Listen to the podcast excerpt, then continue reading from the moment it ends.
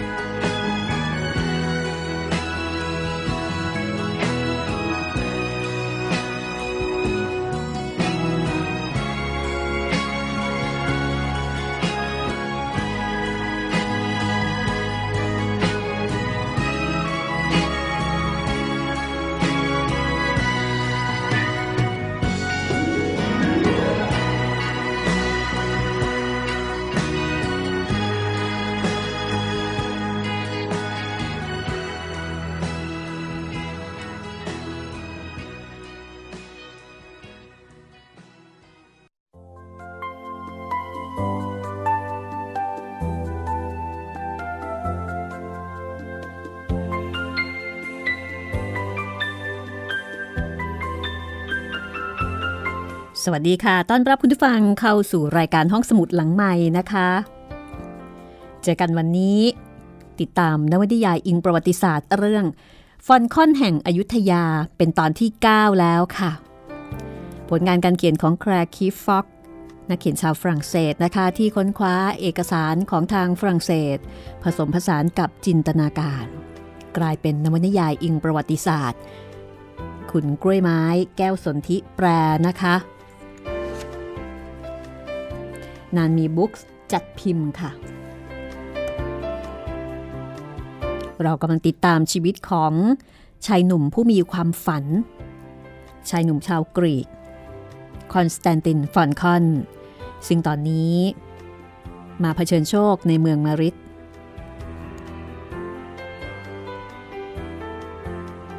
แล้วก็กำลังรับงานชิ้นใหม่ที่ท้าทาย นั่นก็คือเอาสินค้าไปส่งให้หัวเมืองทางใต้ ด้วยราคาที่ต้องบอกว่าเป็นค่าตอบแทนที่งามทีเดียวค่ะ โดยมีเด็กหญิงคนหนึ่งที่ชื่อว่าอองเหนือ เป็นคนส่งข่าว เด็กหญิงคนนี้ บอกว่า เป็นลูกของพ่อค้าขายก๋วยเตี๋ยว แต่ในความเป็นจริงแล้ว ไม่ใช่นะคะ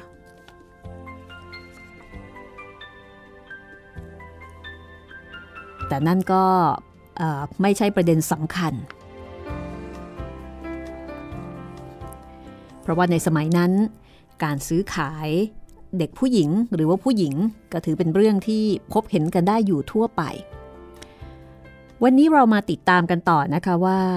เด็กหญิงที่ชื่อว่าอองเหนือ เธอเป็นใคร มาจากไหน และหลังจากที่คอนสแตนตินกับริชาร์ดเบอร์นาบี ตัดสินใจยอมรับงานนี้ แล้วก็ล่องเรือเอาสินค้าไปส่งทางใต้ พวกเขาจะประสบความสำเร็จอย่างที่คาดคิดเอาไว้หรือไม่ วันนี้มีความคืบหน้าในหลายเรื่องนะคะ น่าสนใจทีเดียวค่ะ กับฟอนคอนแห่งอยุธยา ตอนที่ 9 ค่ะ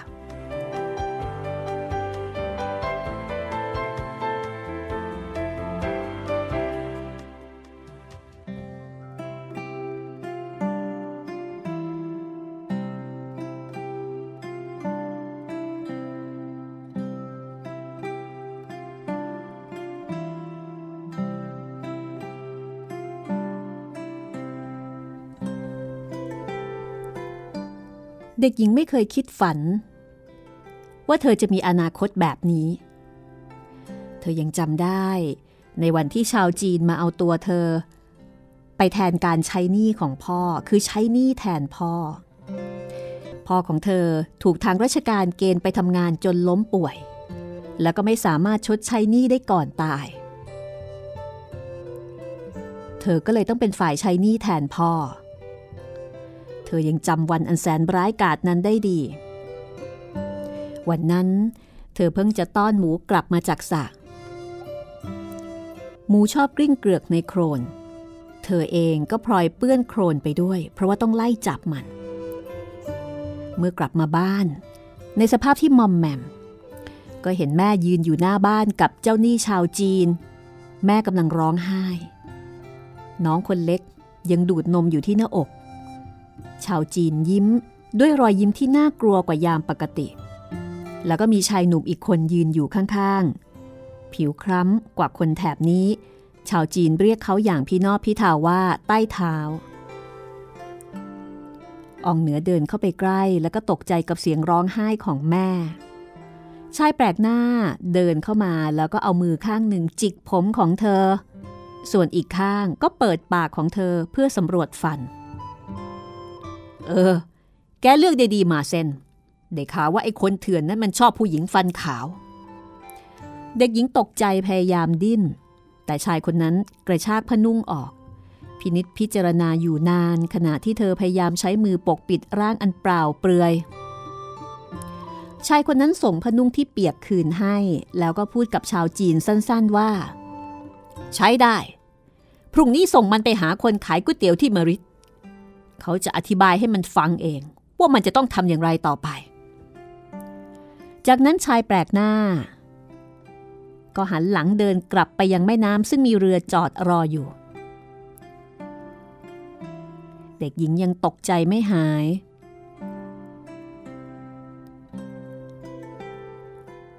ชาวจีนพูดปลอบแม่ของเธอว่า มันจะได้ไปอยู่บ้านคนรวย จะได้นั่งเรือกันยา มีฝีพาย เวลาที่กลับมาเยี่ยมเอง เองยังมีลูกอีกตั้งสามคน ไม่ต้องเสียดายลูกคนนี้หรอก ส่วนเองต้อนหมูเข้าไปในเล้าแล้วก็เลิกตัวสันสัทีเองควรจะดีใจที่จะไม่เป็นภาระของแม่อีกต่อไป แม่เองหมกหนี้แล้ว เพราะว่าฉันใจดี เองต้องไปอยู่บ้านฝรั่ง ต้องเชื่อฟังนายทุกอย่างได้ยิงไหม ทุกอย่างเลยนะ ทุกอย่างเกิดขึ้นรวดเร็วมากอองเหนือก้มกราบแม่ แล้วก็ลูบมือน้อง จากนั้น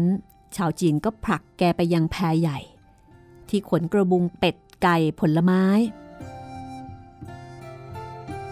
ชายผิวคล้ำคนนั้นเป็นใคร เธอไม่รู้ ไม่น่าจะเป็นนายฝรั่ง เธอเคยเห็นฝรั่งมาแล้ว ผิวสีชมพู ผมสีเหลืองเหมือนขนแมว ใครๆก็ชอบเล่าเรื่องที่ชวนขนหัวลุกเกี่ยวกับชาวฝรั่ง แต่นายฝรั่งผู้นี้ ดีต่อเธอยิ่งกว่าคนใช้อื่นๆ มีแต่ยายแก่ในครัว ที่เมตตาเธอด้วยการแบ่งที่ในห้องให้นอน ช่วยปูที่นอนผืนบางๆ ที่แม่จัดมาให้ในกระเป๋าใบเล็กๆ ในกระเป๋าใบนั้นมีทั้งหวี แล้วก็ไข่สองสามใบสำหรับนายคนใหม่ คือแม่เนี่ยฝากไข่มาให้นาย แต่หญิงชราฟังเด็กเล่าเรื่องหมู่บ้าน เรื่องน้องสาว แล้วก็เรื่องน้องคนเล็กที่เพิ่งจะเดิน หญิงชราเช็ดน้ำตาให้กับเด็กหญิง แล้วก็เตือนเธอให้ระวังนางคนโปรด นายท่านไม่ใช่คนใจร้าย แต่อีบุญเป็นคนดูแลบ้าน นายไม่เคยขัดใจมัน คอยดูไปเถอะ นายเลี้ยงดูทาสอย่างดี และเป็นฝรั่งที่พูดภาษาสยามได้คล่อง แรกๆ ท่านเคยทำให้พวกเราหัวเราะ เพราะพยายามจะพูดกับเรา ท่านพูดอะไรพิลึกพิลึก วันหนึ่ง ท่านเคยขอแกงต้มไข่แทนที่จะเรียกต้มไก่ ยายก็พยายามอธิบายความแตกต่าง แต่อีบุญมันโกรธมาก มันโมโหทุกครั้งที่นายคุยกับพวกเรา เอ็งอย่าเอาไข่ไปให้ท่านเลยนะ เก็บเอาไว้ให้พ่อครัวดีกว่า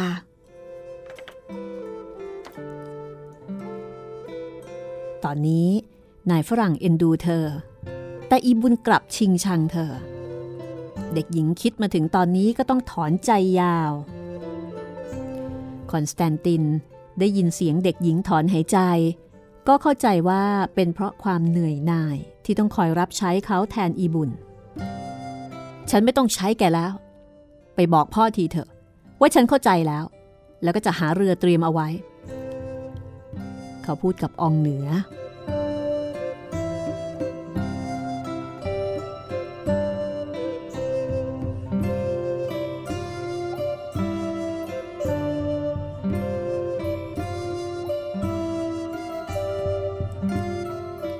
มะริดปีคริสต์ศักราช 1678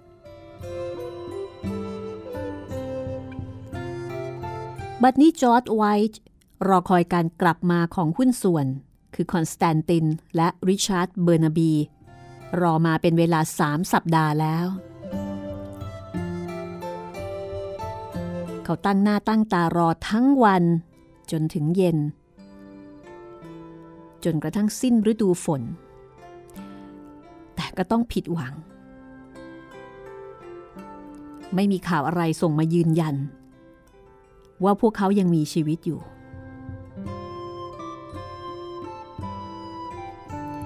จอร์ดลำบากใจมากขึ้นเรื่อยๆ แล้วก็ต้องวางสีหน้าให้เป็นปกติ เวลาตอบคำถามผู้คนว่าริชาร์ดและคอนสแตนติน รอให้พ้นฤดูฝนที่มัทราสคือตอบไปว่า สองคนไปมัทราสการที่ทั้งคู่เงียบหายไป มีความเป็นไปได้หลายทาง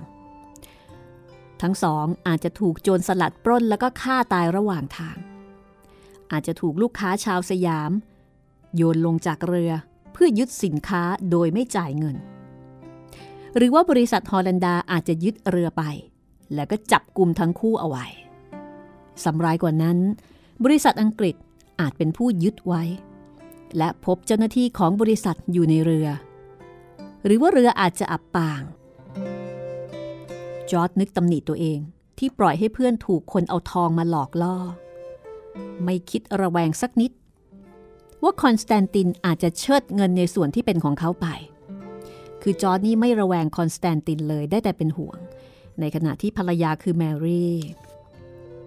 แมรี่ รู้สึกไม่ค่อยดีกับคอนสแตนตินนัก ฉันไม่เข้าใจว่าคุณปล่อยให้สองคนนั้นต้มเอาได้ยังไงกัน ดูสิ เห็นชัดๆ ว่าทั้งสองคนนั่นสมคบกันหักหลังคุณ นี่ยังดีนะ ที่คุณไม่ได้ลงเรือไปด้วย ไม่อย่างนั้นคงถูกฆ่าทิ้งทะเลไปแล้ว นี่เบาๆหน่อยนะแมรี่ทาสบางคนฟังภาษาอังกฤษออกนะ ระวังเอาไว้บ้าง เพราะถ้าเกิดสองคนนั่นหายไป ก็จะเหลือชั้นเพียงคนเดียวที่เป็นผู้ต้องสงสัยของพระเจ้ากรุงสยาม เวลานี้ที่มริดยังดูสงบ ไม่มีข่าวเล่าลือเกี่ยวกับการขบฏทลางหรือว่าที่ไหนก็ตาม แล้วก็ยังไม่มีใครแปลกใจ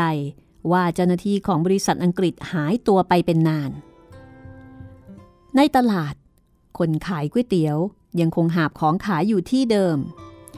จอร์ดพยายามไม่สบตาด้วย เพราะเกรงว่าจะอดซักถามไม่ได้ อีกอย่างเขาคงไม่มีข่าว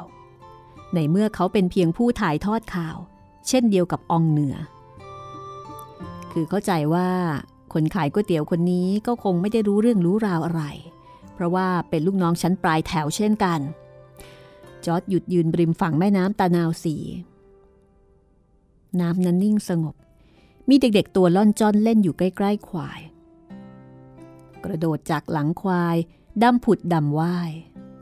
หญิงคนหนึ่งนั่งซักผ้า อีกคนหนึ่งยืนแช่น้ำครึ่งตัวกำลังสระผมท่าทางเคลิ้มฝัน ทันใดนั้น เขาได้ยินเสียงคนเรียก เป็นลูกจ้างชาวสยามคนหนึ่งที่วิ่งกระหืดกระหอบ คุณจอร์ดคุณจอร์ด นี่ใครๆต่างตามหาคุณกันใหญ่ คุณกองสตองมาถึงแล้วขอรับ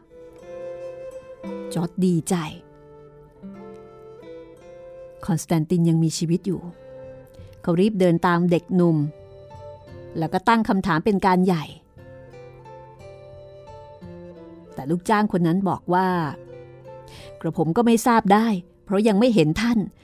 ไม่ทราบว่าเหตุใด ท่านถึงยังไม่กลับบ้าน เสมียนของท่านเป็นคนบอกให้ผมมาตามใต้เท้าขอรับ เห็นว่ามีเรื่องด่วน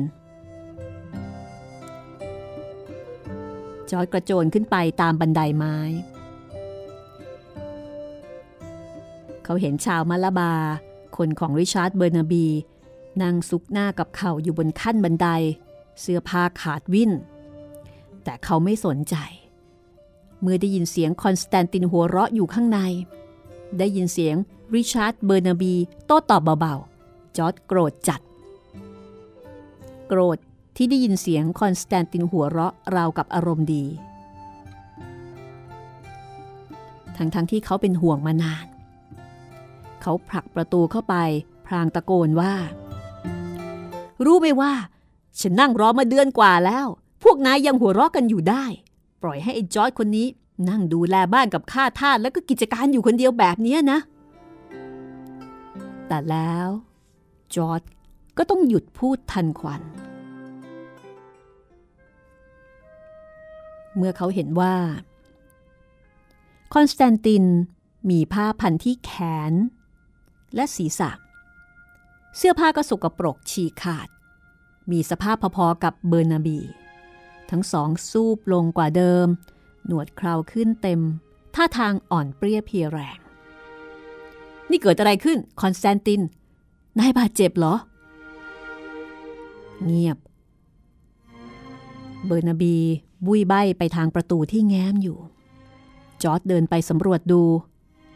ว่ามีลูกจ้างอยู่ใกล้พอที่จะได้ยินหรือเปล่า จากนั้นก็ปิดเพื่อความปลอดภัยก่อนที่จะหันมาซักถามว่าเกิดอะไรขึ้น เรามาถึงแล้ว ก็เท่านั้นแหละ คอนสแตนตินพูดอย่างอ่อนล้า ยื่นแขนเพื่อจับมือเพื่อน แต่ก็ต้องส่งเสียงครางออกมาด้วยความเจ็บปวด เขาลุกขึ้นอย่างยากเย็น นายพูดถูก ช่างเถอะ เราโชคดี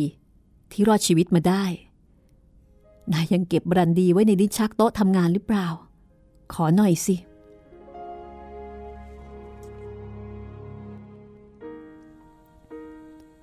อนสแตนติน นี่นายเป็นอะไร แขนนายเป็นอะไรไป ฉันว่านายควรจะกินอาหารมากกว่าบรันดีนะ ฉันเจ็บไหล่มากกว่า ตอนที่เรืออับปาง ฉันกระเด็นไปโดนหินโสโครก แล้วก็ เรืออับปางหรือ แล้วสินค้าล่ะ เอาเถอะ เดี๋ยวฉันจะเล่าให้ฟัง แต่ก่อนอื่น ฉันคงจะต้องเปลี่ยนเสื้อผ้า ฉันไม่อยากให้อีบุญสงสัย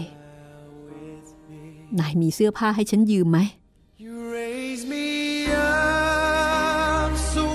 I can เกิดอะไรขึ้นกับคอนสแตนติน และริชาร์ดเบอร์นาบี raise me up. การขนส่งสินค้าตามคำสั่งของชายลึกลับ ไปยังหัวเมืองทางใต้เป็นอย่างไร I am strong.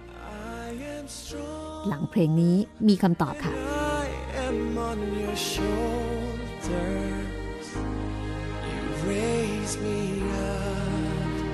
to more than I can be.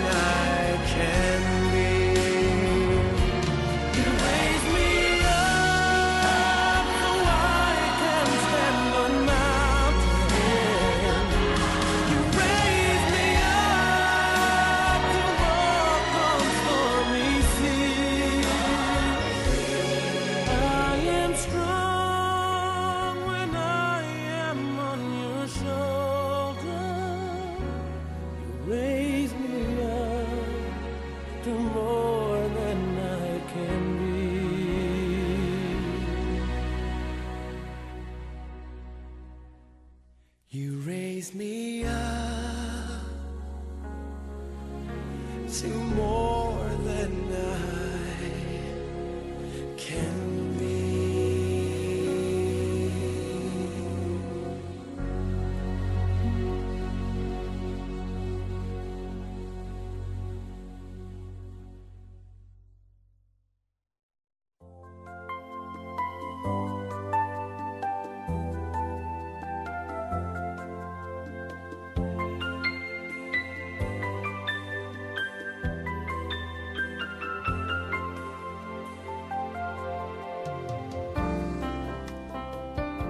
คุณกำลังติดตามรายการห้องสมุดหลังใหม่นะคะ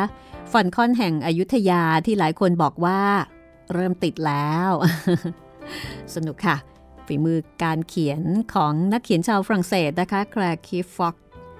คุณกล้วยไม้แก้วสนธิเป็นผู้แปลค่ะนันมีบุ๊กจัดพิมพ์นะคะ ก็เป็นหนังสือที่พิมพ์มาหลายปีแล้วนะคะ พิมพ์ครั้งแรกเนี่ยปี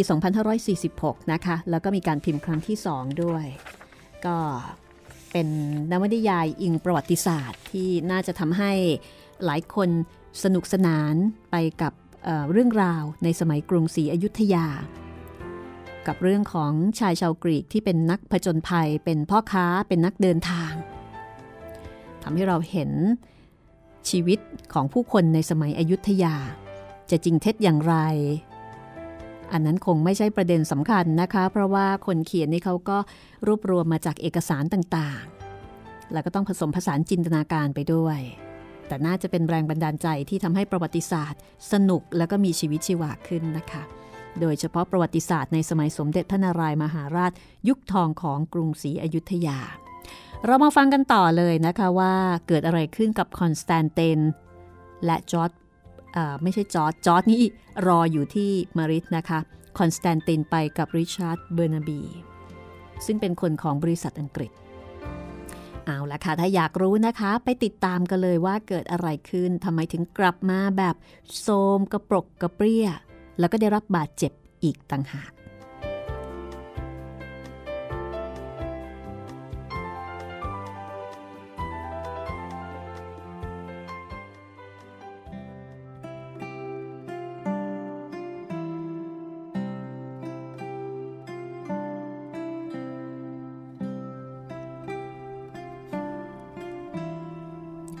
จอร์จรีบเขียนจดหมายถึงแมรี่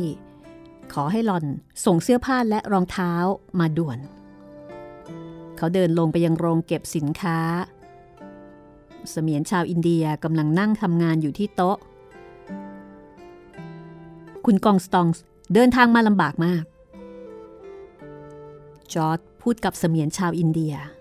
เพราะไม่แน่ใจว่าจะอธิบายเรื่องเสื้อผ้าที่ขาดวิ่นของคอนสแตนตินได้ยังไง ขอรับ ท่านเล่าให้ฟังว่าต้องผจญกับพายุใต้ฝุ่นตอนขากลับ เรือชนหินโสโครกในทะเลอันดามัน แล้วก็มีเรือลำหนึ่ง ช่วยพาไปส่งทางใต้ของปากแม่น้ำกระผมน่ะไม่มีวันยอมเดินทางในทะเลแน่ โดยเฉพาะอย่างยิ่งในฤดูมรสุมแบบนี้มันอันตรายเกินไป โชคดีเหลือเกิน ที่มีเรือประมงนำท่านมาส่งที่นี่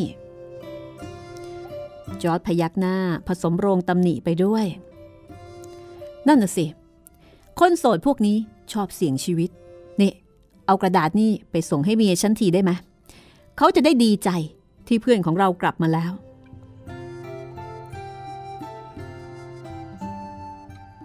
จากนั้น จอร์จก็เดินกลับขึ้นบันได เปิดประตู แล้วก็เดินเข้ามาในห้องที่คอนสแตนตินอยู่กับริชาร์ดเบอร์นาบี ทีนี้พวกนายบอกฉันได้หรืออยังว่าเกิดอะไรขึ้น ริชาร์ดและคอนสแตนติน รินเหล้าบรันดีใส่จอก ริชาร์ดนั่งเอ็นเอ็นควายขาบนเก้าอี้วายแล้วเล่าเสียงเบาๆว่า เรื่องก็คือว่า เพื่อนของนายเป็นคนบ้าระหำฉันก็ไม่รู้เหมือนกัน ว่าเรารอดกลับมาอย่างปาฏิหาริย์ได้อย่างไร นายเป็นคนอยากมาเองนะ ริชาร์ดจำไม่ได้หรือไง ฉันแค่ต้องการซื้อข้าวจากนายเท่านั้น นายโทษตัวเองเถอะ นี่ อย่าเถียงกันหน่อยเลยนะ เล่าไปสิว่าเกิดอะไรขึ้น จอร์ดโพร่งขึ้นมา เธอหน้า ฉันก็กำลังจะเล่าให้ฟังอยู่นี่ล่ะ ตอนนี้คอนสแตนติน มีสภาพที่บอบช้ำมาก เขาอาจจะเป็นไข้ บนโหนกแก้มมีรอยช้ำสีแดง ผิวหนังมีรอยไหม้ ดูซีดเผือด คอนสแตนตินดูอ่อนล้า แต่ก็เล่าให้จอร์ดฟังว่า ก็อย่างที่นายรู้ เราออกเดินทางโดยเรือฉลอม ของบริษัทอินเดียตะวันออกอันมีเกียรติ เรือนั้นชื่อว่าวายองซึ่งเราตั้งชื่อให้ใหม่ว่าแมรี่ เพื่อความปลอดภัย เราทิ้งเพื่อน แล้วก็หุ้นส่วนที่ชื่อจอร์ดไว้ ให้ยืนโบกผ้าเช็ดหน้าลาอยู่ที่ท่าเรือ เราให้สัญญาว่าจะกลับมาพบกัน หลังจากที่ได้ดื่มเหล้ารำแล้วก็เที่ยวผู้หญิงจนจุใจแล้วที่มัดราดฉันเองเลิกวิตกแล้ว เพราะเชื่อว่าเราแสดงความบริสุทธิ์เต็มที่ เป็นห่วงก็แต่เรือฉลอม ซึ่งต้องบรรทุกสินค้าหนักเกินพิกัด จึงไม่มั่นคงนัก ก่อนออกเรือ เรานั่งรอคำสั่งของชาวมาลายูอยู่ในเรือเล็กตามที่ได้ตกลงกันไว้ และฉันก็เข้าใจว่าจะต้องไปถลาง ใช่ ก็ถลางเนี่ยสิ แล้วไง นายเดาไม่ออกหรอกจอร์ดเราไม่ได้ไปเมืองถลาง แต่เราถูกสั่งให้ไปเมืองสงขลาตั้งหาก จอร์จตกใจ อะไรนะ เป็นไปไม่ได้ จอร์จไม่อยากเชื่อ สงขลาเป็นรัฐของสุลต่านมุสลิม ตั้งอยู่ชายฝั่งตะวันออกของคาบสมุทรมาลายู เจ้าเมืองนี้ เป็นเจ้าประเทศราชที่วุ่นวายที่สุดในราชอาณาจักรสยาม จอร์จได้ยินมาแบบนี้ แต่ไม่เคยคิด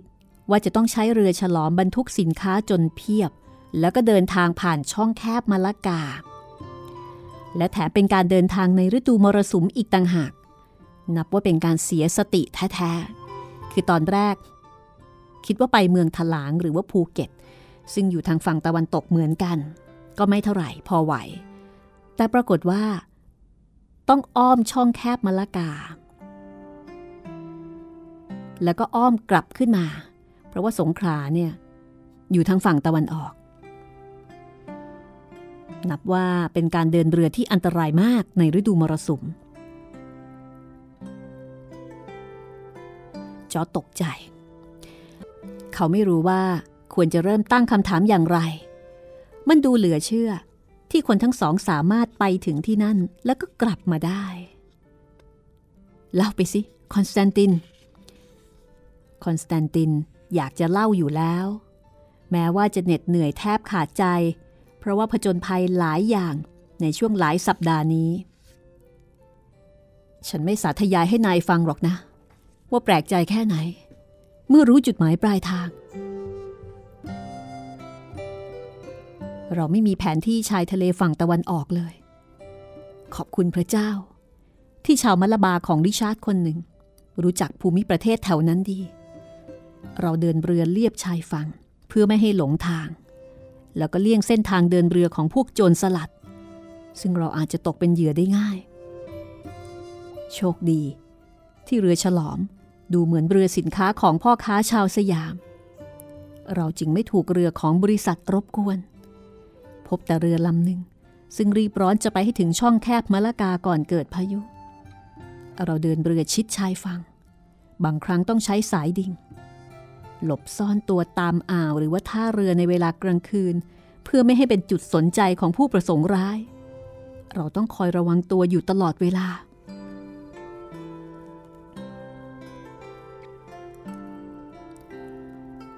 คอนสแตนตินเล่าต่อไปว่า เขากับริชาร์ดค่อยๆเดินทางแอบซ่อนตัวไปจนถึงช่องแคบมาลากาซึ่งการเดินเรือในบริเวณนั้น เป็นเรื่องที่เสี่ยงมาก ยิ่งใช้เรือฉลอม ยิ่งเสี่ยงใหญ่ เพราะว่าเป็นเรือเล็ก ไม่อาจจะออกไปไกลฝั่งเพื่อหากระแสน้ำช่วยส่งได้ เพราะฉะนั้นการเดินทางจึงไปได้ช้า เรือของคอนสแตนตินและริชาร์ดผ่านช่องแคบมาละกา จากนั้นก็ย้อนขึ้นเหนือ แล่นไปยังเมืองสงขลา เวลานั้นอากาศดีมาก ลมโชยอ่อนๆ เป็นครั้งแรกที่กางใบเรือเต็มที่และแล่นออกจากฝั่งได้ เรือเดินทางได้หนึ่งวันเต็มๆ โดยไม่มีปัญหา ลมส่งมาจากทิศตะวันออกเฉียงใต้พัดแรงขึ้นทุกทีทุกที แต่ล้วจู่ๆทะเลก็สงบ แล้วก็เกิดพายุ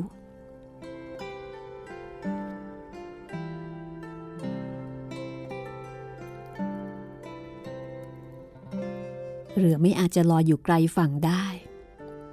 เมื่อพายุใต้ฝุ่นพัดมา อีกทั้งเรือก็บรรทุกของจนเพียบแปร่พลัน ฟ้ามืดลง ทั้งๆทที่ยังเช้าอยู่ เรือถูกดันเข้าใกล้หินโสโครก คอนสแตนตินพยายามหมุนพวงมาลัยไปมา แต่ก็ช่วยอะไรไม่ได้ ในที่สุด หางเสือเรือหัก เรือพุ่งเข้าใส่โขดหินหมู่หนึ่งบริเวณชายฝั่ง เรือกระแทกเข้าเต็มรัก ท้องเรือแตกออกราวกับลูกแตงโม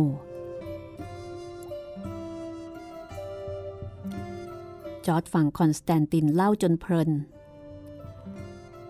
คอนสแตนตินเป็นคนเล่าเรื่องได้ดี เล่าจนเห็นภาพ จอร์ดฟังจนลืมคิดถึงเงินและก็สินค้า ที่คงจะต้องสูญเสียไป เขาเห็นภาพลมพายุ เห็นภาพ กระแสน้ำเค็มที่ฟาดใส่หน้า เห็นภาพโขดหินสีดำที่แหลมคมที่โผล่ขึ้นมาที่หัวเรือบนหาดทรายเบื้องหน้า แล้วก็เคลื่อนใกล้เข้ามาทุกที เห็นภาพเรือพุ่งเข้าใส่ เร็วขึ้นทุกที คนในเรือทั้งสี่อับจนหนทาง ได้แต่โหนเชือก เพื่อรักษาชีวิต ชาวมาลาบาร์วดมนต์เป็นภาษาพื้นเมือง ในขณะที่ริชาร์ดสบถและทันใดนั้น ก็มีเสียงไม้หักเมื่อเรือกระแทกโขดหิน คอนสแตนตินรู้สึกว่าตัวเขากระดอนขึ้น พุ่งเข้าใส่หินปะการัง และจากนั้นก็ไม่รู้สึกอะไรอีก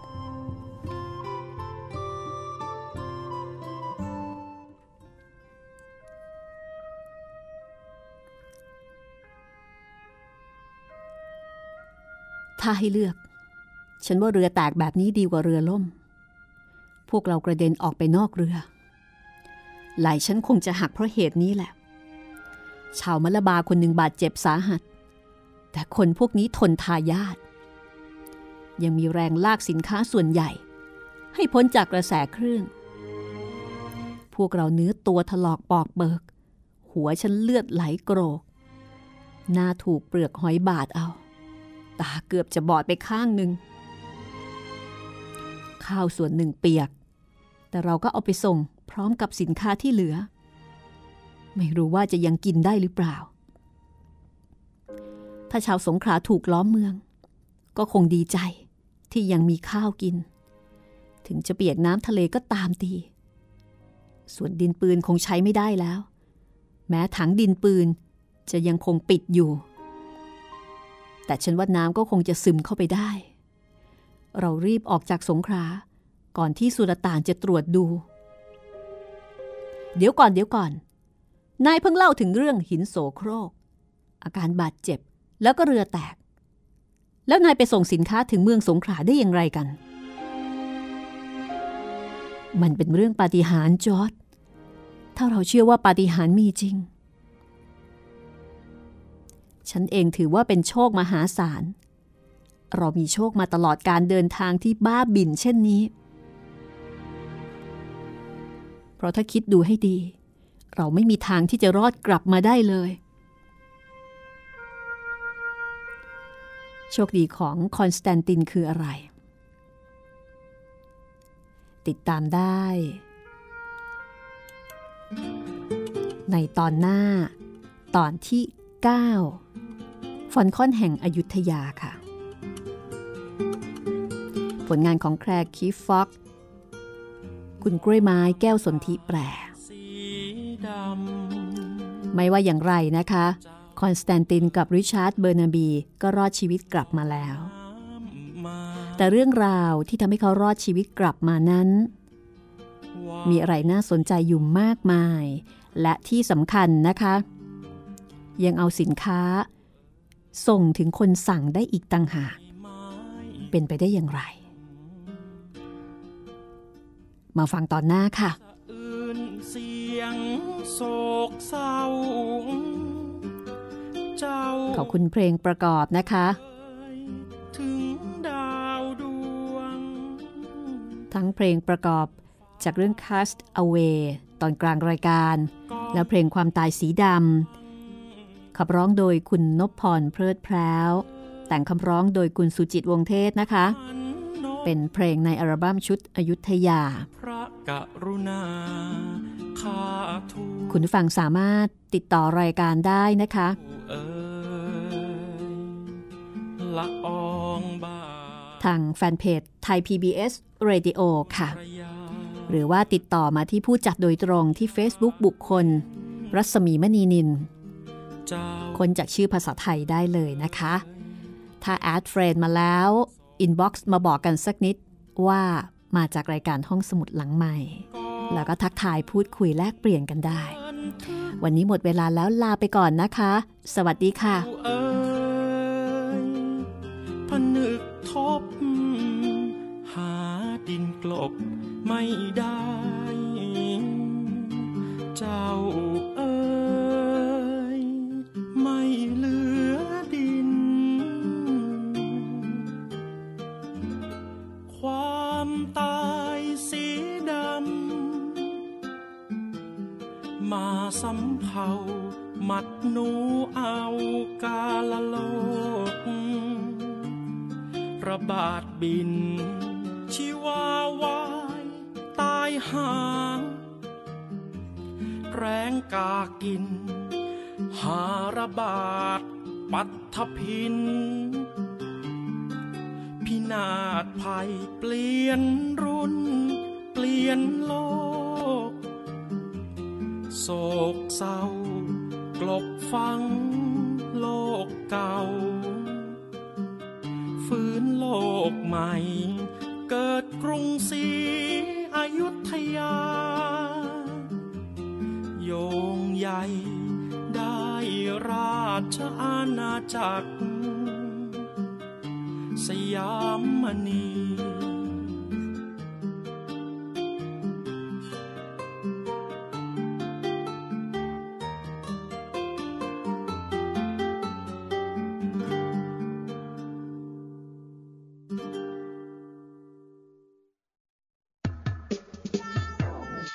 ห้องสมุดหลังใหม่